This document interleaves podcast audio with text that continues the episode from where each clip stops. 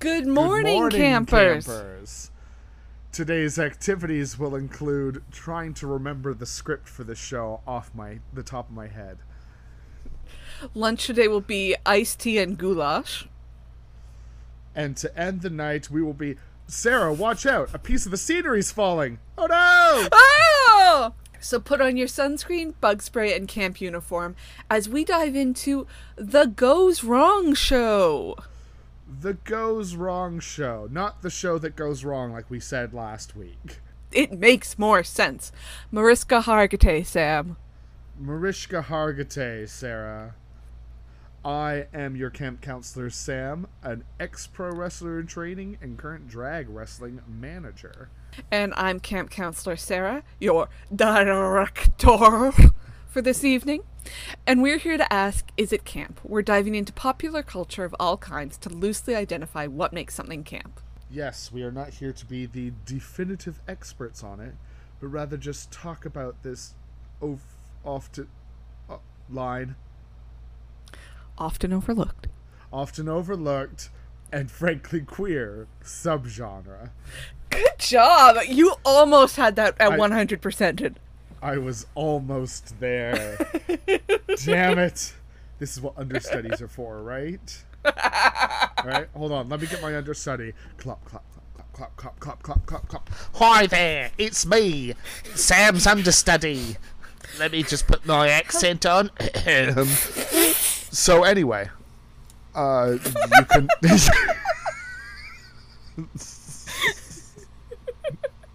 you can barely tell the difference between the two of us. I know, right? Yeah. It's a flawless impression.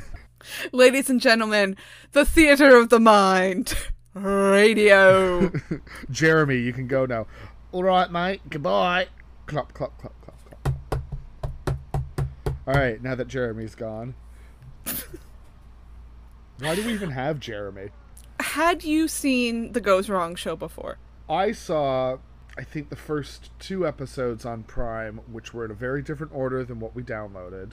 Yes. They were shown on BBC in a different order than they were meant to be shown. Mm-hmm. The BBC swapped them around quite a bit. It was good sitting down watching all of it properly because about halfway through the series I was like, well, you know, how many how many jokes can they play on having made the play slightly wrong? Mm-hmm. And then I got to two of the episodes where I went, "Oh, this is how we make the jokes keep on going." I I think I know the two that you're talking about. I found the show the same way. I I had friends who were talking about what a great show it was. This was probably like first summer of the pandemic, so 2020, and I watched them and I was laughing so hard. And it's the sort of thing that if you saw in a theater, you would be like, "That's amazing." There's no way this transfers to TV well, and yet it does. Yeah, I I have zero context for the actual play itself though. Oh, okay. Well, how convenient. Thank you. zowie. You might think that this comes from the play that goes wrong, which it sort of does and it sort of doesn't. So, to begin, we have to start around 2008. I'm just going to tell you off the top names are going to get confusing in this episode. Are they all We British have- and vaguely the same? More than vaguely the same. So, Mischief Theater is the company that puts these on. And by company, I mean like an acting troupe company. yes. all of these this is part of why you see the same actors recurring in it over and over and over again these are part the original participants in mischief theater who started to create this sort of series of shows that morphed into the show that goes wrong Uh, I need you to So- say it properly. It's theater. Theater. Mischief Theater was founded by Henry Lewis, Jonathan Sayer, and Henry Shields. Already you can start to see the problem. So the two Henrys and a Jonathan. Um, they met while they were going to the London Academy of Music and Dramatic Art. Urgh. Originally, they were sort of an improv troupe. I've read different stories about how they all variously came together. Uh, Nancy Zammit, for example, who is the um, shorter, dark haired lady, uh, Yes. said that she had tried to get into LAMDA five times and had failed every time. So they found her when she was doing improv. So whether the other members came because they were also at LAMDA at the same time or whether they were just in the general theater scene in London at the time, it's not exactly clear. But anyway, they start off as an improv troupe. They start doing shows together. And eventually they start doing what's called choreographed performances. The Edinburgh Fringe Festival keeps showing up in literally everything I'm looking into lately. so they go to Edinburgh, they do something like eight straight years at Edinburgh, doing at first improv, and then what goes into the play that goes wrong. Play That Goes Wrong is not really like any episode of the show. It's a murder mystery. It's very obviously influenced by Noises Off, which I talked a little bit about last week, in that it takes the same basic formula as every episode of the TV show. They have a very basic plot that they are trying to put on, but things keep going wrong in the actual performance, and you are very aware as the audience what is supposed to happen and what is not supposed to happen in the play. The play that goes wrong is a huge, huge hit. It opens in Islington, quickly moves to the West End. It's currently on Broadway. One of the founders, Jonathan Sayers, said that he watched a version of it in Hungary recently, where he's like, it's literally the exact same play. They're just speaking Hungarian instead. I think it's been translated into something like 35 different languages. Wow, that's that's huge. Thirty-five. Yeah, it's enormous. When you think about it, it's a relatively small cast. The scenery is a little bit, you know, of a workaround. This isn't our town. But other than that, like, if you have six people, you can put on these shows. Yeah, I mean that that makes sense. And on top of it, there's nothing that happens in the shows themselves that's particularly tied to any one language or any one place either, right? Like this is Yeah. this should be quote unquote universal comedy. That's the whole point of this, right? Is that the scripts of the play within the play are generally the actual plot of the play itself doesn't really need to hold together that tightly. Oh, I have It's no just a idea framework what for the happens gags. in Yeah, I have no idea what happens in the actual plots of the play per se. I know the overarching characters and I remember the jokes. But tell me what actually happened or was supposed to happen in the pilot? No idea. The pilot, not the pilot, That's the the pilot. The pilot, not the pilot. Yeah. there I was reading the TV tropes page earlier today and it said something like if you actually think about these plays they're terrible. It's like a very boring spy comedy in which nothing really happens. The one that's like the Downton family saga is has way too much plot to have ever fit in no matter what goes wrong. That sort of thing. every episode is half an hour long and they, and they sometimes talk about the runtime of the plot but if you took out all of the gags that happen in this how Yes. long are the plots actually going to be Exactly. So, Mischief Theater as itself is basically a franchise now. Like I say, they've got shows going all around the world of their scripts. Um, they've also done plenty of other shows. It's just that the play that goes wrong is like the marquee one, right? So they've done uh, shows called Lights, Camera, Improvised, Late Night Improv Fight, uh, The Murder Before Christmas. They have one going on right now called Magic Goes Wrong, which is a combination, uh, sorry, a collaboration between Mischief Theater and Penn and Teller.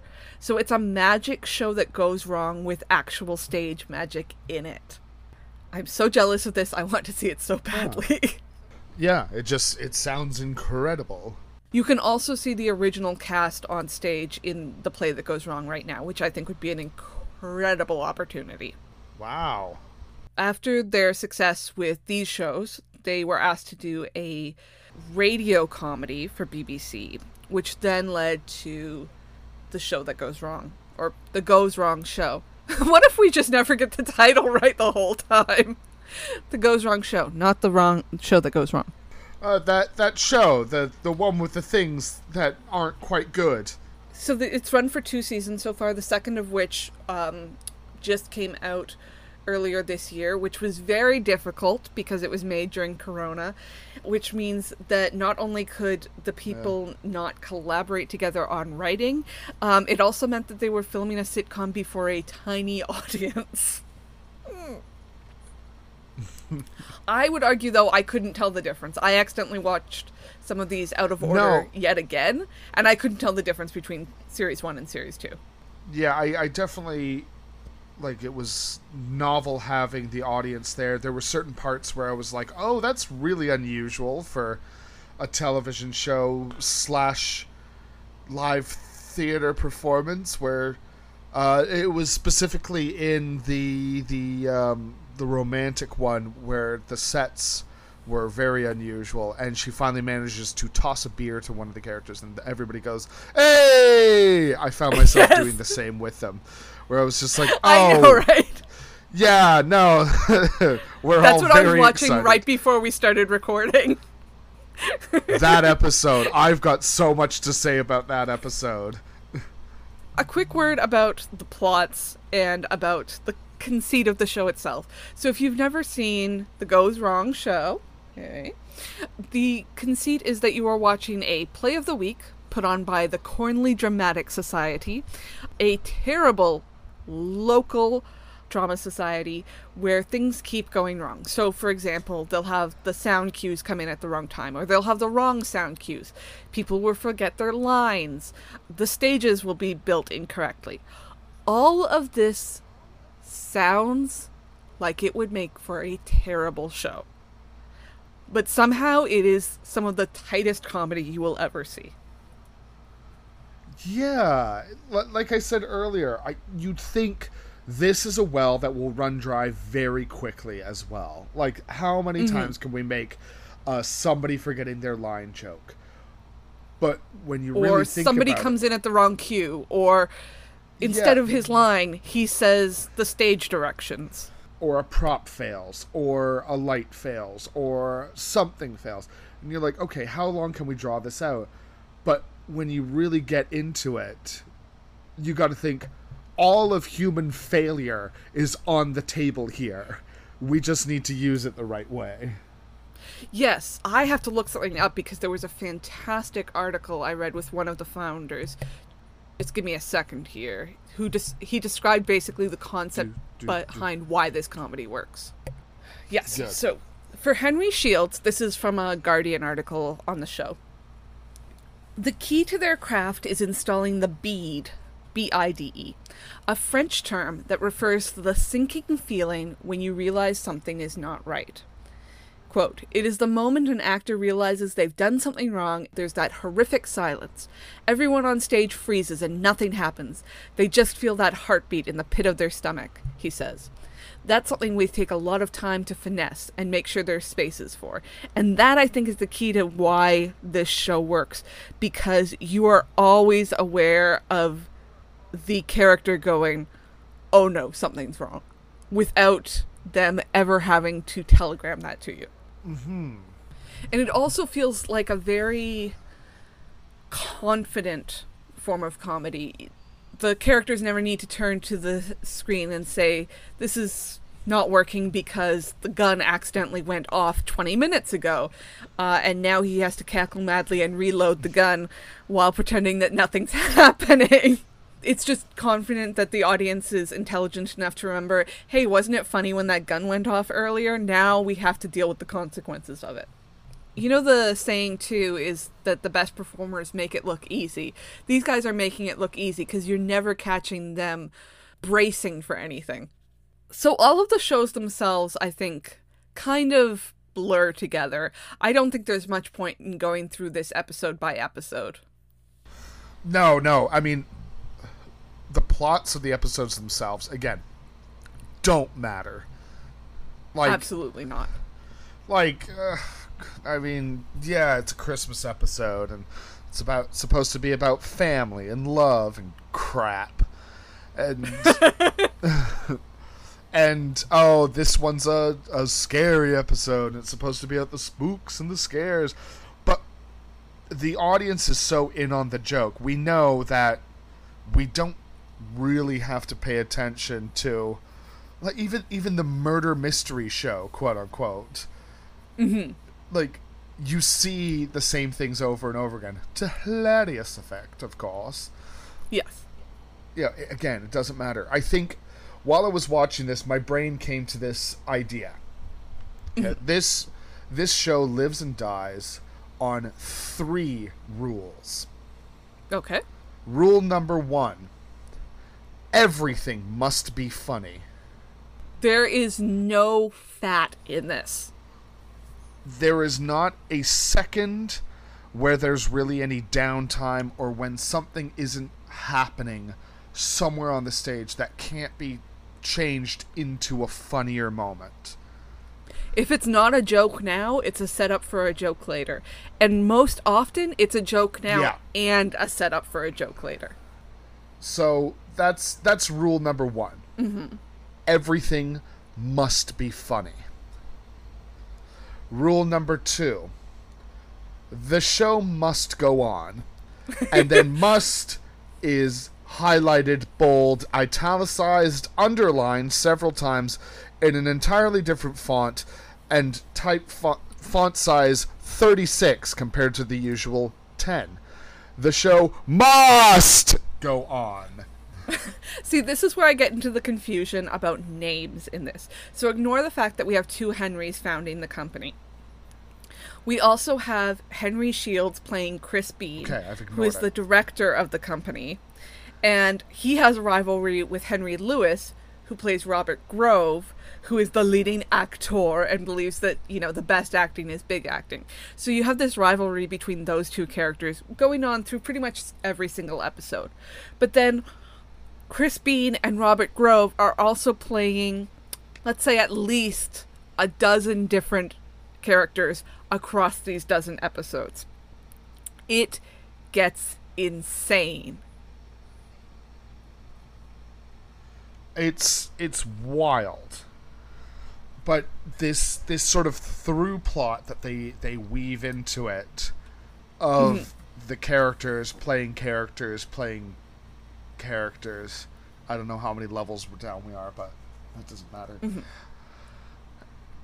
It's such next level writing that you've always got to be like it's one thing to to act in a play and understand that ah we're doing hello dolly and i'm playing dolly.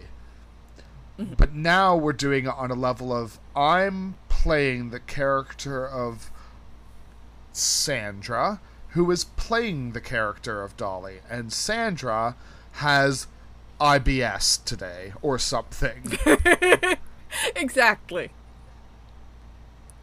That's the thing that at first, reading that this came out of improv, I was like, that seems ridiculous because this show is like.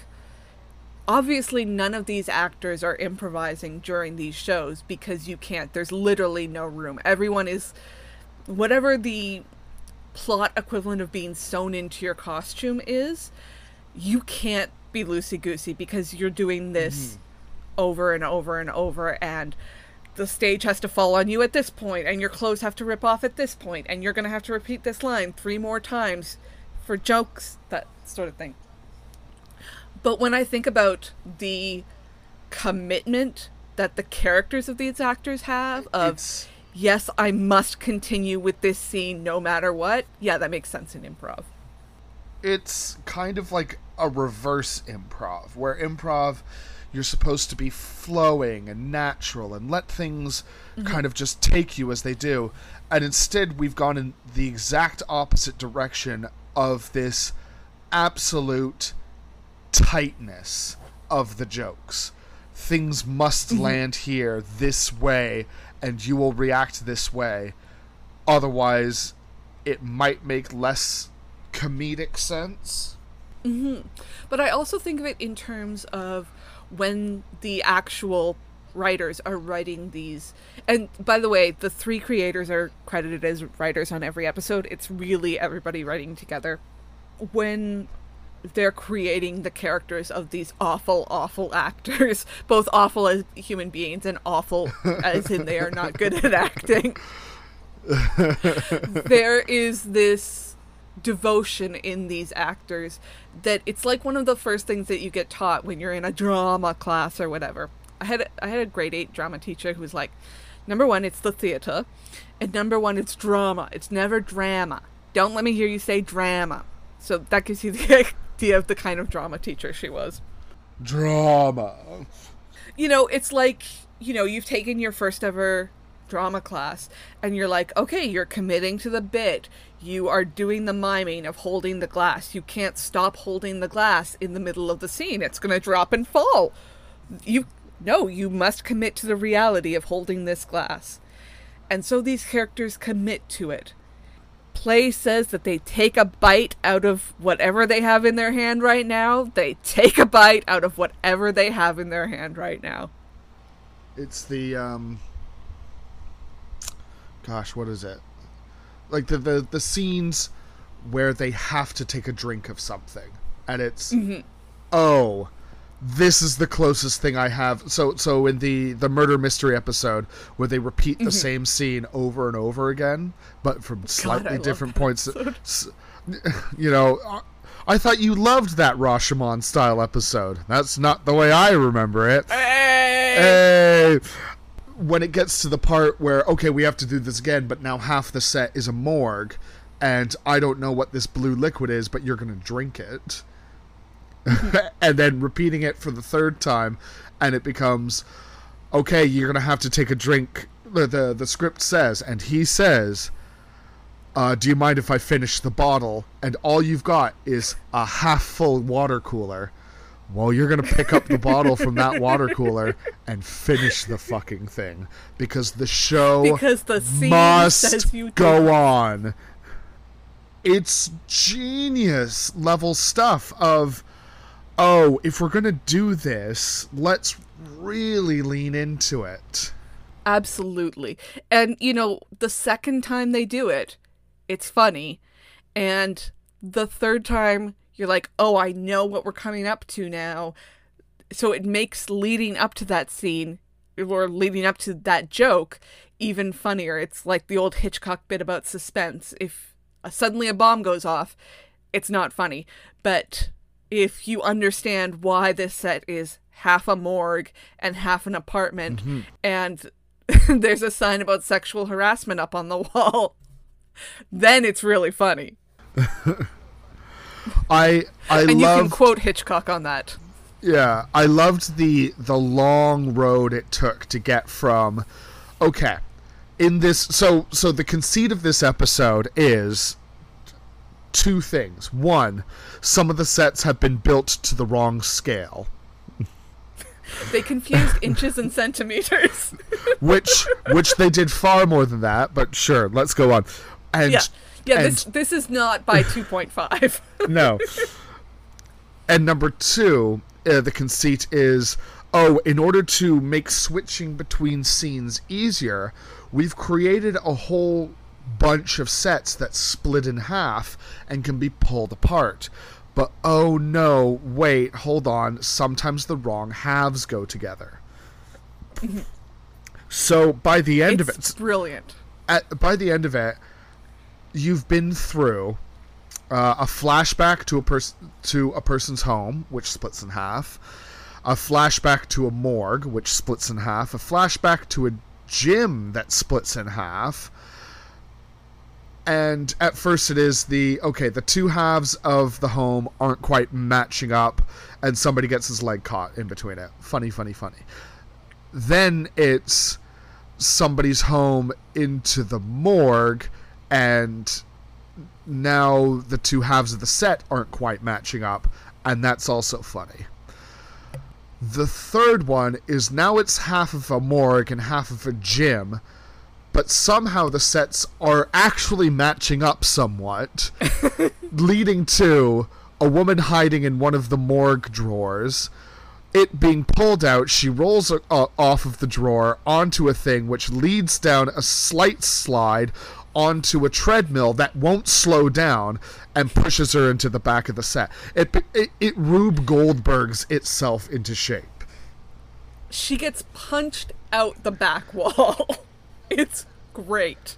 I know that Uh, these that these are very physically demanding setups that they're doing and every time i watch them i can't believe that that's a real person doing it i apparently there are some stunt performers but most of it they're doing themselves It's it's tremendous, especially the the pratfalls these characters take over time. Dave Hearn is one of my absolute favorites. He plays Max. He is frequently mugging to the camera. He's also, Dave Hearn is also a dead ringer for our previous guest, Steven, to the point that it's a little bit spooky. He literally looks like Steven with an English accent. but he's also like a parkour guy and a fencer and things like that. And once I learned about that, I'm like, oh, this makes so much sense why this guy is you know your big pratfall guy. But it's not like he's the only one doing it. Everybody is doing ridiculous work. I I think I think the best example of the tremendous physical ability that this cast has is definitely in the uh, romantic era episode. please please explain the conceit of 90 degrees to the audience. Okay, i'm all sorry. Right. i'm laughing yes, thinking about that's it that's true. That's true. So the episode itself is titled 90 degrees. And it's meant to exemplify the hot hot heat that you would get in the southern United States in the summer, 90 degrees. At the beginning of the episode, the director comes out and he says, "We apologize. The the uh, the carpenter crew who makes the stage misread the set instructions and thought that 90 degrees meant that each of the sets needed to be drawn and created 90 degrees from one another. And and so you think, okay, all right, that's that's going to be weird. And the first scene takes place in a regular set and you go, "Ah, all right, no problem." Until they turn to get out of the room and into the next room, and in order to do so, they have to crawl through a sideways door in the wall. And now they're in a room that is, oh, how do how do how do I explain this? It's it's straight up and down. It's a di- it's it's a dining room, and the long dining room table is on the wall, and so everybody has to sit with gravity being to their left, pulling them down but they they have to remain in those seats and deliver their lines and perform all the bits of it with gravity going in the wrong direction. And it's incredible. so for example the housekeeper comes in and she has to offer drinks to everybody along the table so she of course has to be like on an abseiling line just being dropped down behind them because nobody could actually possibly walk it. And the camera for every single one of these scenes, they say, "Oh, you know, okay, so the, the set was set up wrong, but we have clever camera tricks." So whichever way the set is, the It's- camera is set up to make it still look like they're in a normal set.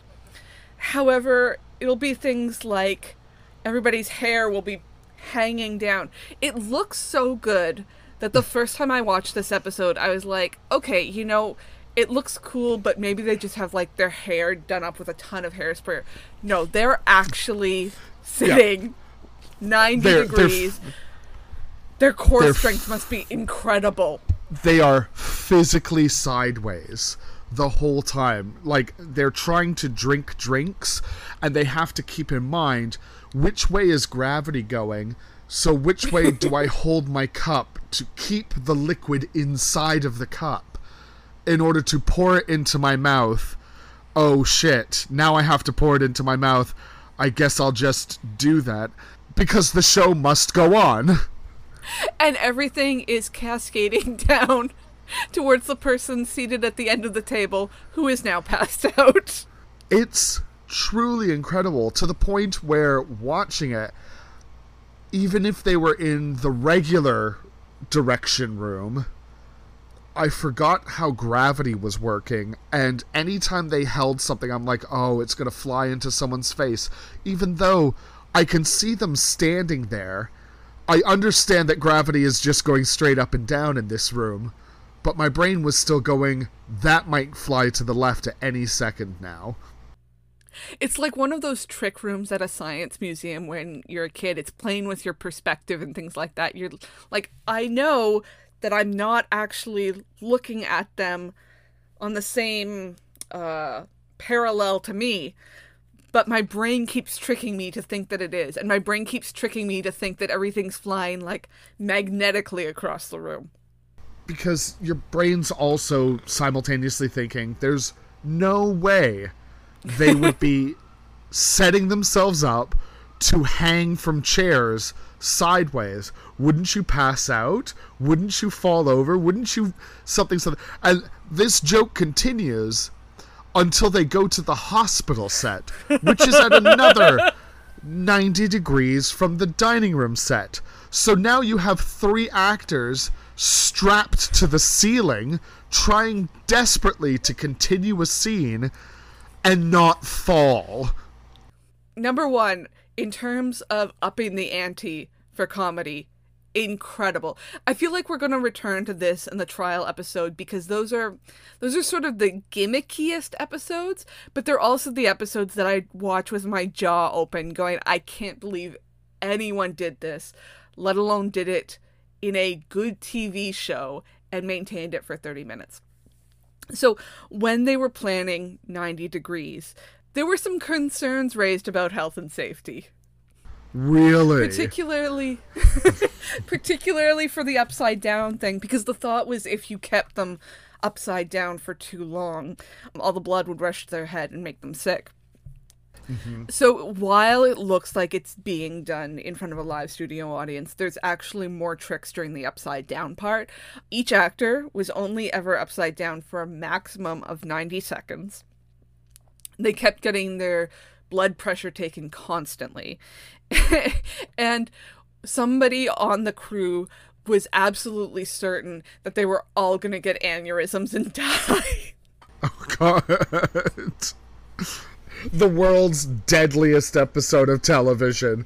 it looks incredibly seamless when you watch it and the upside down part is very very short because also there's not much you can do when you are watching somebody trying to pretend that he is lying in bed without being restrained without falling out of it Yeah. uh this is this is a great episode if you've never seen this is a great episode of Is It Camp? I mean, if you've never seen it, because it's just going to be us explaining how funny jokes are that you haven't seen.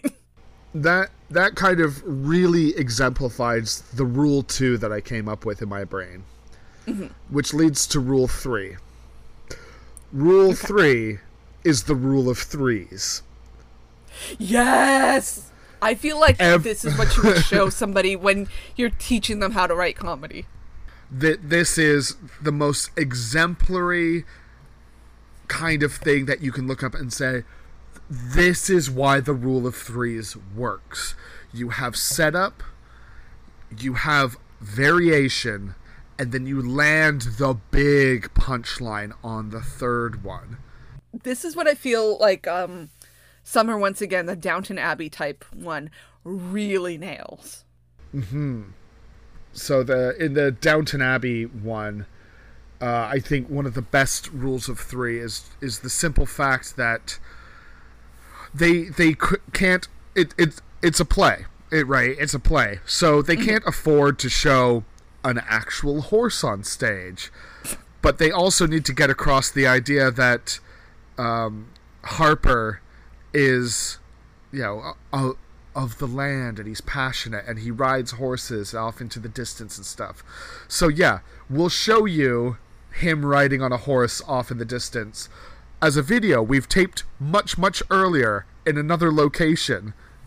They do it again slightly when he's riding away at one point, and then they do it a third time when they have to kill the horse. A horse does not actually die. One of the one of the actors gets very angry or the character. It's hard to tell the difference sometimes. Like, Yes. is it the character or the actor? I'm literally just like, it's the short guy, it's the director guy, it's the beardy guy. Yeah, yeah, yeah. And uh, he has to kill the horse, so he shoots the horse, and it cuts to another previously filmed scene with. Uh, I, I, the closest I can say is an effigy of a horse. A wicker man of a horse. a wicker man of a horse. Thank you. that you hear from off screen. All right, action. It blows up, and one of them says, "No, I don't think we used too much dynamite." oh Uh, my the, god! the one I was thinking of in um, Summer once again is the conceit at this point. The Drama Society has changed directors. So the new director is certain that he is going to run this right. They've had so many mistakes in the past, but they're not going to have any mistakes this time. What this leads to is each time there is a mistake, he starts the show over again from the top which means you watch the same scene three times as things consistently get worse. I'm watching in the first one where somebody's eating two plates of goulash and then a slice of cake. I'm like, that's a lot of food for somebody to be eating in one. I wonder if this is going to be coming back. the character then, of course, has to eat another two plates of goulash and another piece of cake in the next scene until in the third scene, the actor has to eat it because the show must go on, but is begging off of it as clearly as he can without breaking character. it's some genius level writing of what if we torture the actors not the characters what if we torture the act like in the same thing um them every time the piano starts playing they have to sing along with the piano but the mechanism of doesn't the matter piano what point they're at in the story. it doesn't matter if No. it makes sense for them to be singing right now. No, their their stage direction was when the piano plays, sing along with it, no matter what, or else I, I, don't- I don't know what that would have been, the what kind of stage direction from the rec- director, but Which yeah, Is, which is the funny thing that this is uh, created by a bunch of improv comedians because the characters of these actors are so insanely terrified of improv. They will not go off script for any reason. there is no reason in heaven or hell why they shouldn't just repeat a whole scene again because a cue came up that will make them repeat it. Or there's another uh, time when they're singing at the piano and the sheet music gets mixed up. So they wind up singing uh, Little Town of Bethlehem to the tune of Camptown Races because that's the music they have right now.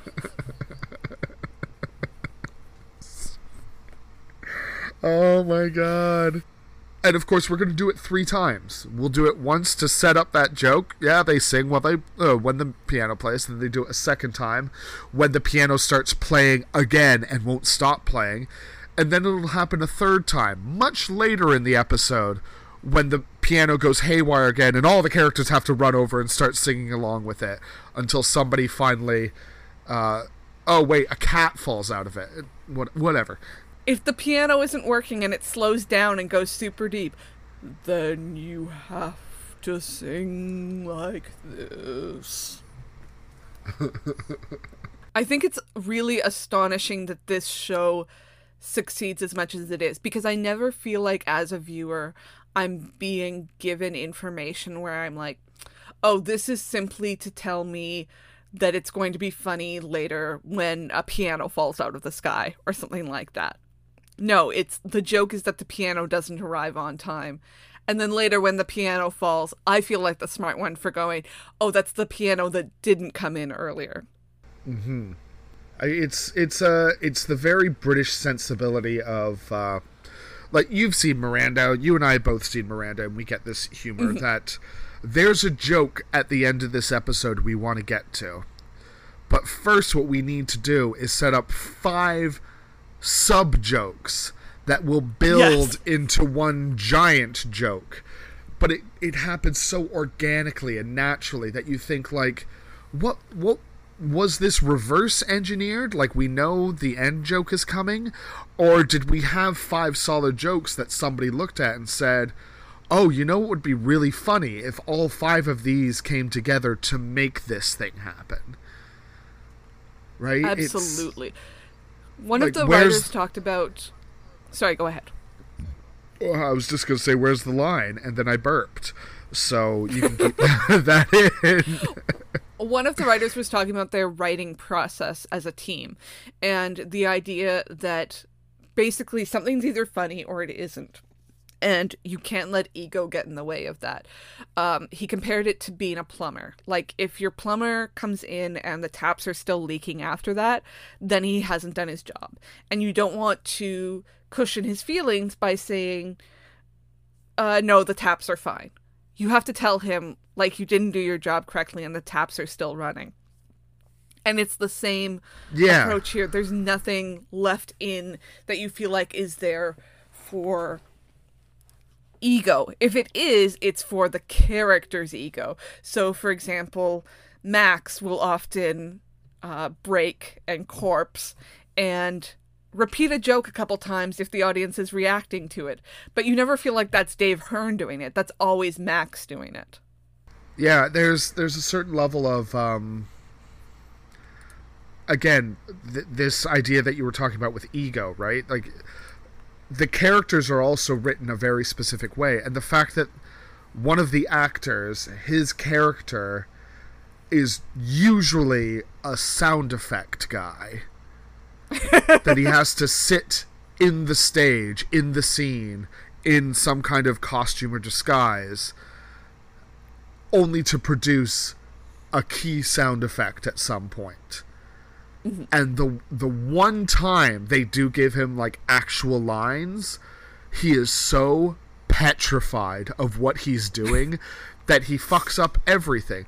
And that joke wouldn't work quite as well if we didn't know that in the previous four episodes he had been a fax machine or an evil deer head or um, what else did he play? Uh, fax machine, Uh, deer a head, reindeer. reindeer.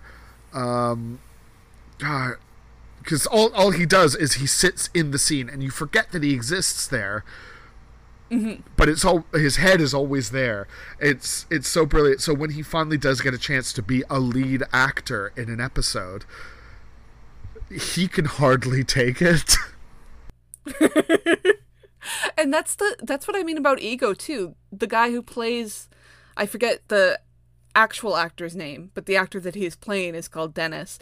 The guy playing Dennis is one of the founders of the company, which to me is like I'm surprised that he doesn't have a bigger role every time like the other two founders do. But number 1, Yeah. he kills it every time. And number 2, it's this real confidence to step back and be like, I only have to be in this for two minutes. Everybody else is also great. Exactly. Exactly. That's that's it. The confidence of knowing your material is so good and your cast, the people you're working with is so good that you can just be in the scene as a fax machine and it will be the funniest fax machine we've ever seen on television mm-hmm. it boggles the mind. It's it truly is incredible. And I- mean, on top of it, there's this unique quality that all the actors have in this of being somewhere between the ages of 25 and 55. And depending upon the episode, because I swear, I swear, I was watching it and I'm like, oh, they got new people for this one, and then I go, no, wait, hold on a second, it's the same people from the last one, but they look younger this time. What are they doing? I know, but- It- particularly the two actresses the two actresses charlie russell and brian e. Corrigan who are like the blonde one and the brunette one wigs make them indistinguishable to me. I can't it takes me staring to figure out which one is which. Yeah, yeah, yeah, yeah, yeah. It it's like when when he comes on screen at the beginning of every episode and he's ah yes I am the director. Rector. And I'm like that is that is a 45 year old man right there. And then you get into the play and you go no hold on a second. Is that a second guy that looks kind of like him? Oh no that is him. It's it's stage magic. It's movie magic that these actors live in some bizarre liminal space. I mean for all i know they could actually be eldritch gods manipulating my senses at this point Except for the one episode in which two of them are meant to play identical twins and look nothing alike. well i mean that's the great joke about twins looking nothing alike there there are definitely tried and true uh, jokes that are being reused here that we all know. We know how this is going to go. Having a set of twins that look nothing alike, brilliant. Oh shit! Uh, having a woman play a man's part, that is a funny joke. But it becomes especially funny when she has to walk out of the shower and it's very clearly not her body anymore.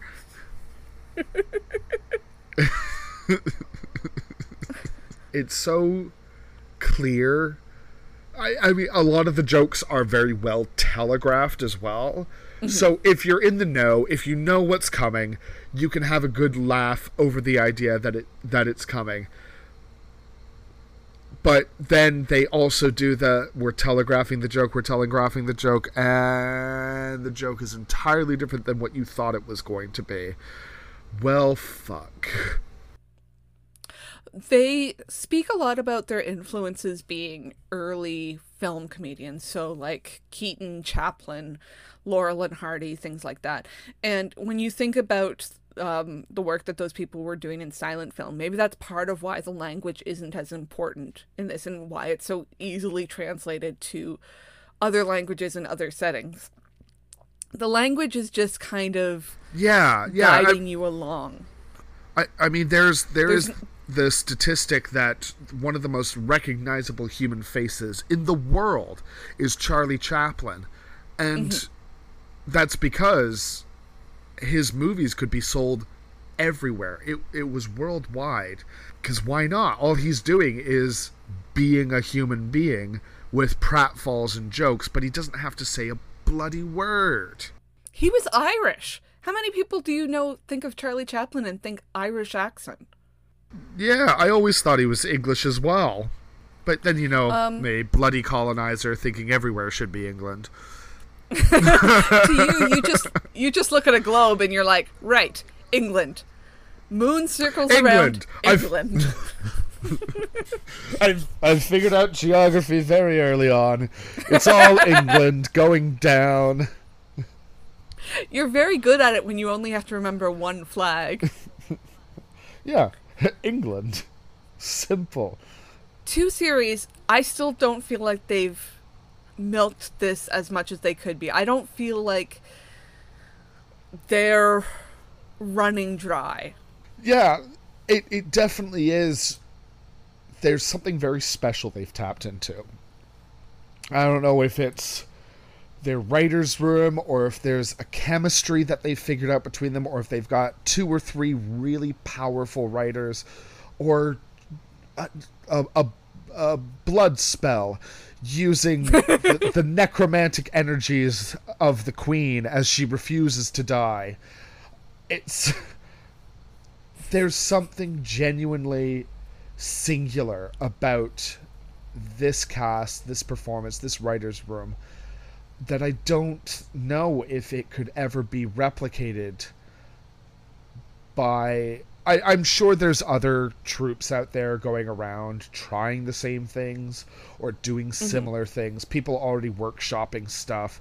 I'm sure there's improv groups and whatnot. Who who knows, right? Because the world of theater is so bloody big. Could you see like an American version of this working? we may someday cover the Reduced Shakespeare Company, who does a piece called The Complete Works of William Shakespeare Yes. Abridged. That's definitely Now, on have the you list. ever seen that? You showed it to me. For those who haven't seen it, they cover every play. It's a it's a like a 90 minute play and they cover every Shakespeare play in the first half. And then the second half they focus only on Hamlet and they keep performing Hamlet faster and faster and faster. Again, it's the rule of threes until eventually the entirety of Hamlet is three actors running on stage, hitting themselves on the head and falling down dead. And I I think that the Reduced Shakespeare Company and this definitely have a lot of shared DNA, shall we say? Yeah, Not yeah. necessarily set based because that's I mean I've I've seen that live and it's just a black box, but definitely in terms of rule of threes. I know, for example, there's the oh fuck, what is it called? Potted Potter. I mean, as much as we hate Mm, to talk about that whole thing, but it's supposed to be all seven books of the, of the Harry Potter series condensed into 90 minutes, right? Mm-hmm. And it's like, okay, you you guys clearly cribbed your notes from the Reduced Shakespeare Company, and I don't know if that would make it funnier or not. Who knows? But I mean, I'm also just not here for the Potter of it all anymore. Yeah, exactly. I'm very much. But you tell me my- the concept of try to squeeze these seven fantasy novels into 90 minutes. I'm like, that sounds pretty funny. Yeah, yeah. There's something about it, and I mean, hopefully one day we'll we'll get to the complete works of Shakespeare abridged. But I, I will mm-hmm. say this, Sarah. You say that they cover all of Shakespeare's works. His histories aren't really so much covered as they are mentioned. They're alluded to. you know, covering is in the largest quotation marks, but they're comedy quotation marks, so we let it go. Have you ever seen Preston? I, I promise I have a point with this. I promise I have a point with this. Have you ever seen the 1940s uh, Preston Sturges comedy Sullivan's Travels? no, I have never seen Sullivan's Travels. Okay. It stars Joel McCrea and Veronica Lake. And Joel McCrea plays a big shot film director who is known for doing comedies, but he wants to create his you know, there's something that he's always wanted to create, which, which is a serious drama, something that's really going to get to the heart of the nation in these tough times. I say 1940s, it's probably like mid 30s. Because the nation's in a hard time and he needs to create a piece of honest, real art that actually tells the story of these people. You know, insufferable. Um, through a series of 1941. mishaps, It's Okay, it's thank you. 1941. There you go. Through a series of mishaps, he, you know, it's like a road comedy or something like that. I haven't watched it in years. But he is determined to create this serious drama called Oh Brother, Where Art Thou? Yeah, that's that's how the Coen brothers got the name. Which is extra funny when you consider the plot of Oh Brother, Where Art Thou? But basically he gets he loses all his power, he loses all of his money. He's on the road trying to make it back to his own life. And eventually he winds up in like a prison cinema where they are sitting together and these people are at the lowest point of their lives. And they just get to watch a movie. And what do they watch? But one of his old movies, the ones that he hates, the dumb comedies that he thinks aren't important. And these people are transformed while they watch this movie. They are at the happiest he has ever seen any of them. And that, here's the segue, brace yourself. That is how I feel about this Yeah. show in quarantine. The first season came out January 2020. The second one was made during quarantine and came out in fall of 2021. But I feel like watching this, sitting alone on my bed in my apartment, I have laughed out loud at at least one thing in every single episode. Huh. Huh. So yeah, it doesn't say a lot. They they one of the founders said we try not to be political, which normally I'm like, "Oh, I hate that. Everything's political." But this really is just the sort of thing where you watch and it is just this wave of serotonin and dopamine flowing into you. It's it's great. It's that's exactly what we need sometimes. Like right now, I know for my own watching pleasure, uh, I've just been binging through Bob's Burgers, all of Bob's Burgers, and then taking breaks every once in a while because I just want nice people being nice and doing nice things. And this show is definitely nice people being nice and doing nice things, but in also the worst possible way. Yeah. right? It's like it's it's not i don't come away from any episode hating any of the characters or hating what i've just seen and just being like oh gosh oh you know why can't marjorie just stop doing that kind of thing? Instead mm-hmm. it's just oh okay everyone's fucking up but they're all trying their best to get through this show together sort of i mean granted uh the big one the big beardy one i don't know what his name is david maybe Yes. who knows Uh, Da- his, his character's name is Chris. Oh no, Robert. Robert. Yes. Ro- Robert, Chris, David. Yeah. Anyway, big beardy uh, one. Yeah, the big beardy one that's quite handsome. Uh, found myself. Ro- I knew it. I knew it.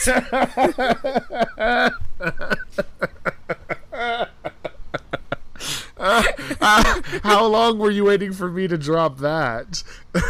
It's funny because I was looking at the um at their bios on the Mischief Theater website today, and it's like about the cast, and I was like blah blah blah blah, and he's the only one who has his pronouns listed, and I was like, oh my, this man is very handsome.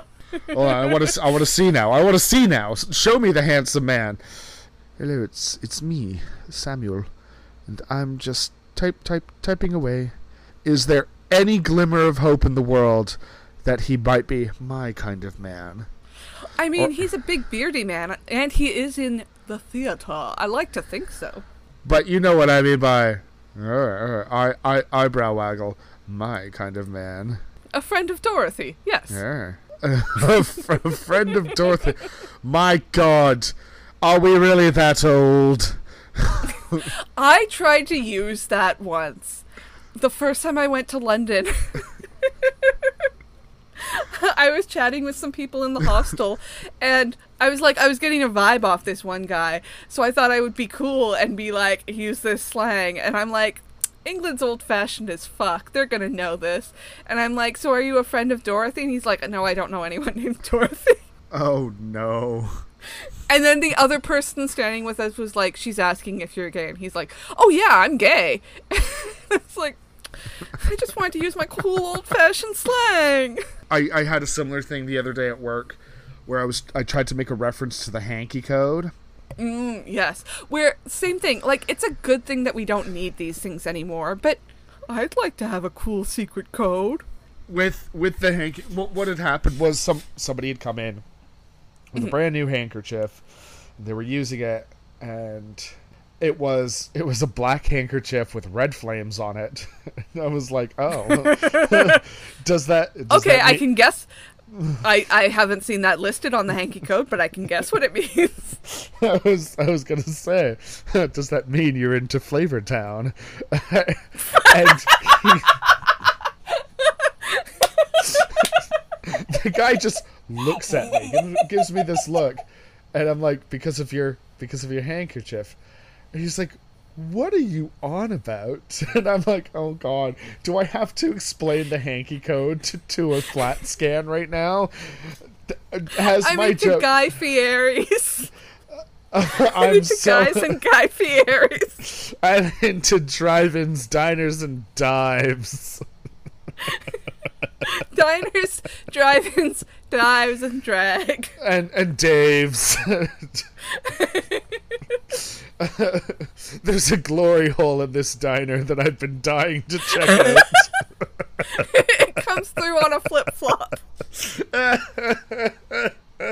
You've got to try it with the donkey sauce. oh my god. a gay bar called Flavor Town. Listen, Guy Fieri fought and possibly died for our rights at Stonewall, and this is how you treat him. Guy Fieri threw the first crock at Stonewall. oh my god. Oh my god, oh. my stomach hurts. I threw out my I threw out my back today and this isn't helping. Oh no. See, I- that makes you older than knowing what the hanky code is. If only if only we still had a hanky code. I would I would kill to be able to look at a man and be like, "Oh, I know exactly what he's into." And also definitely gay, as opposed to me Yes. accidentally pining over like, "Oh, look at that handsome man." I have no idea what his sexuality is.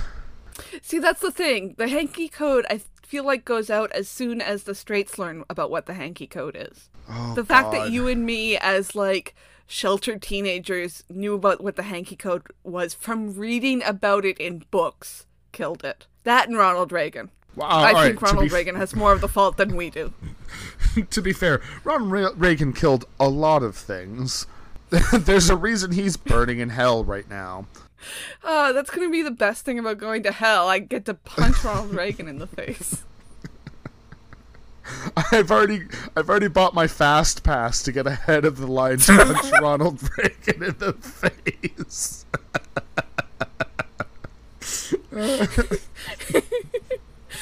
You pay twenty bucks extra, it comes with a commemorative popcorn bucket. It's it's it's great because I also get to take a picture with uh, you know mascot Satan. Yeah, a flashbulb goes off as while you're punching him. But they tell you five minutes beforehand when it's going to be in the ride. I specifically ask that I want my my picture of me punching Reagan to look like what's his name shooting what's his face in that famous p- photo. Just replace the gun with my fist. the Vietnam War photo? No, not that one. the one of the guy. Be- I think it was was it Lee Harvey Oswald getting shot. Oh, J- yes, by Jack Ruby. Jesus. Yes, yes. Jesus Christ, Sarah. That's why I was so shocked. This is the episode that goes wrong. You, you thought you thought I wanted to commit a war crime? No. I, I, was thinking, what's the first picture I can think of of somebody getting shot? And that was the most famous one that came to mind. I'm I'm so sorry, audience campers, that you have to sit through two idiots laughing laughing their way through the back half of the episode. I'm gonna come back and I'm gonna listen to this and I'm gonna go, what the fuck? While I'm still laughing along because guess what? In four weeks, punching Ronald Reagan in hell is still gonna be fucking funny. Where were we? What, what what what point were we on? Beyond, I was lusting after Hen- Henry Lewis. Henry Lewis, if you're listening, call me, call me, please. And if you're straight, Henry Lewis, call me, please. I'm, I'm just, I'm not putting myself out there. I'm just saying if that's an option. Yeah, you know? yeah. You know what? Let's. We're both putting ourselves out there for Henry Lewis. Henry Lewis, if you are ace or uh, married or something, pretend you never heard this. Let's let's play it cool. Mrs. Henry Lewis, or potentially Mr. Henry Lewis, or Mix Henry Lewis. Um, yeah, it, just ignore what we've been doing, please. I feel like the finale episodes of this show that might be a good place to wrap up. But if they have anything left in the tank, I would love to see it. Yeah, and and just take your time. I think we've we've entered this really beautiful point of television history where all of a sudden a lot of channels, a lot of shows, a lot of whoever behind the scenes are realizing that we don't need like a season a year. We don't need episodes constantly. As much as other shows want to do that, right? Where I feel like we can barely move for some television shows releasing new episodes suddenly. Uh, There are others that are content to be like, you know what? We're going to sit back, we're going to take our time, and we're going to come to you with a new season when we've made the best possible polished product, right? And I love that. I love knowing that there's no time constraints for some of these shows anymore, right? It's not we have to get the season done and over by May 20th of next year, right? We start on September mm-hmm. 25th, we end on May 20th, we take off a couple weeks for Christmas, and we do the odd repeat episode here and there. Instead, it's like, nah, we'll get it to you when it's ready. And I I enjoy. The, I mean, granted that I'm sure that's pissing off tons of people who are like, "No, I need new oh, Doctor yeah. Who right now. I need to see what happens in the the Calling Saul better right now and stuff." it's like, nah, no, let them write it well. Otherwise, we'll end up with mm-hmm. season eight of Game of Thrones again. Oh my god. The thing that that I really think of because they share so much DNA is Fawlty Towers. This show and Fawlty Towers are very very similar. They're this sort of high farce door slamming misunderstanding sort of show. Um, and Fawlty Towers famously was like, "Eh, we don't have it in us anymore after two series." And, you know, people have been asking for more for 40 years and they're not going to get any more. But you know what? Fawlty Towers didn't really have a bad episode. Yeah, Fawlty Towers is a fairly perfect comedy, right? Mm-hmm. It it came in, it knew what it was doing, and it bowed out when it had to. Unlike, I don't know, maybe Red Dwarf, which is still technically not canceled, Yes. and continues to pump out new episodes of varying qualities when that happens. Sometimes, I guess. to loop back to something that I mentioned before, too, for Flight of the Conchords, Jermaine and Brett told their agents, their reps, whatever, that they specifically didn't want to be told how much money they were being offered for season three. Because they're like, we kind of don't want to do it. We don't think we can do it. But if you tell us how much money they're going to give us, we're going to want to do it. Yeah. And you know what? They've stuck to it ever since. And it's same thing. That show went out on a high. People are still asking them for more. they've they've definitely gone out on a high note and quite frankly they're all three of them four of them if you include Kristen Schaal they they've done tremendous in their careers see our episode on our flag Five if death you include Taika. Taika directed a bunch of episodes. that's true too five if you include taika mm-hmm. there's there's a real power i think in these artists knowing when to bow out and not holding themselves hostage to mm-hmm. like we have to we have to put out another season. We've been blah blah blah. Instead it's like if the muse strikes us if we have something really good let's do it. If not why are we going to hamstring ourselves into making an inferior product it'll just leave a bad taste in our mouths and the audience's mouth It's incredible. I if you guys have listened to this point and haven't gone to watch it, you've got to watch it. What are you waiting for? Stop the podcast. why are you Okay, listening why are you listening Great, to us Thanks. uh, welcome back wasn't that funny So Sam, I think we've come to the point of the show where I've got to ask you, is the Goes Wrong show camp? this is really hard for me because this is treading that very fine line between comedy and camp. It's such mm-hmm. deliberate comedy. It's such deliberate characterization. But I think where the camp comes in is your understanding of how theater works. And some of the jokes will land better for you if you understand how a play technically works and what goes on. If you're less play literate, I think a couple of these jokes may miss you in terms of what goes on. Ah, I don't I don't know. Because the the comedy is so good. It's so good that it is just straight comedy. Mm, mm, mm. Can I leave this in camp limbo for the time being? Yes. Absolutely. I, I banish the Goes Wrong show to Camp Limbo. Put in a sound effect here. Sarah, is it camp? Yes, and I'm going to explain myself using a word that hasn't come up yet. Panto.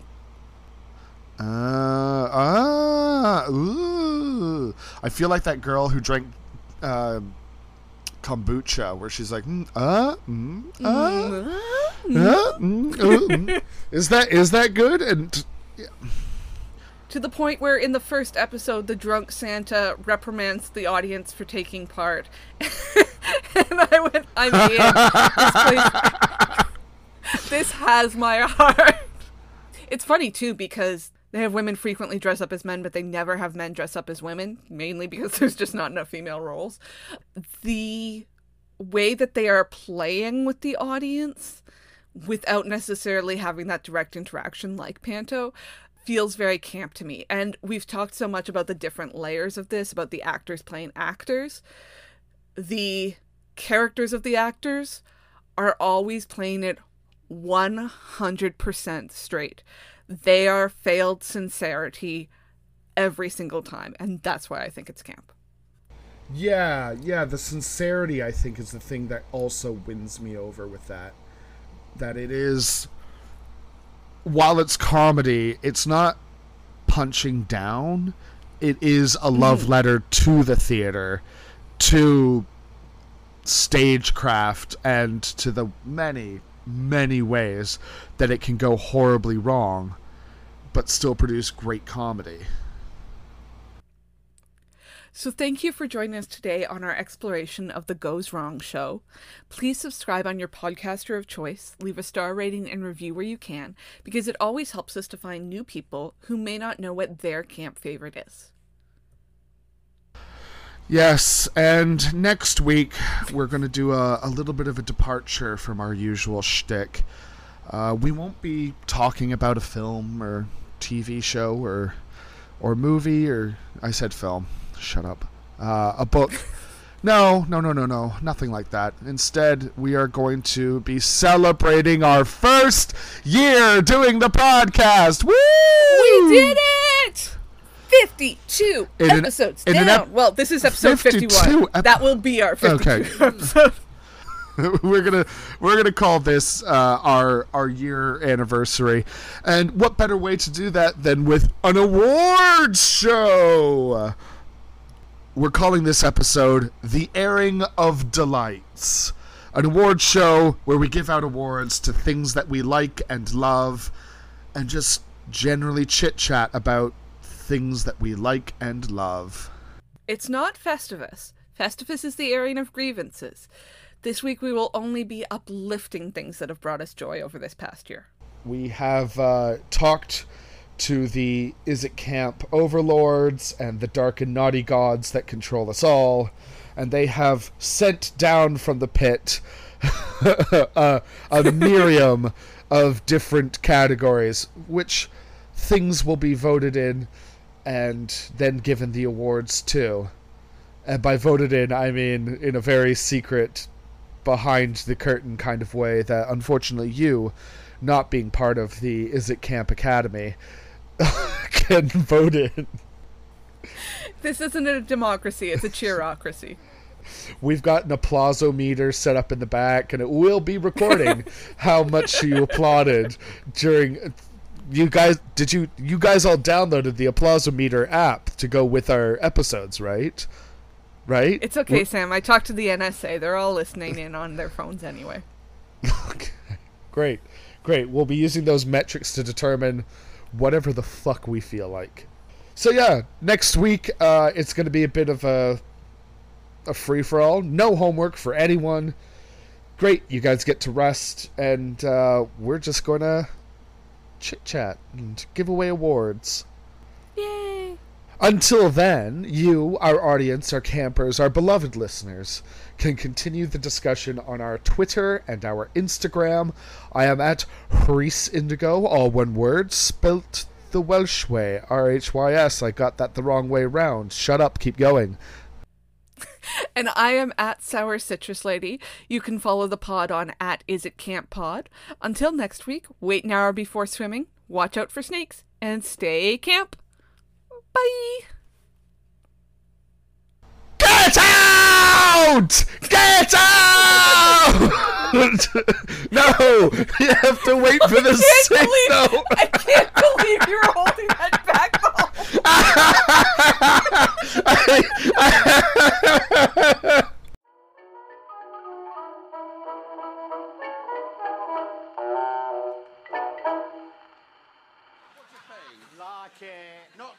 Calm. No, not the way you do it.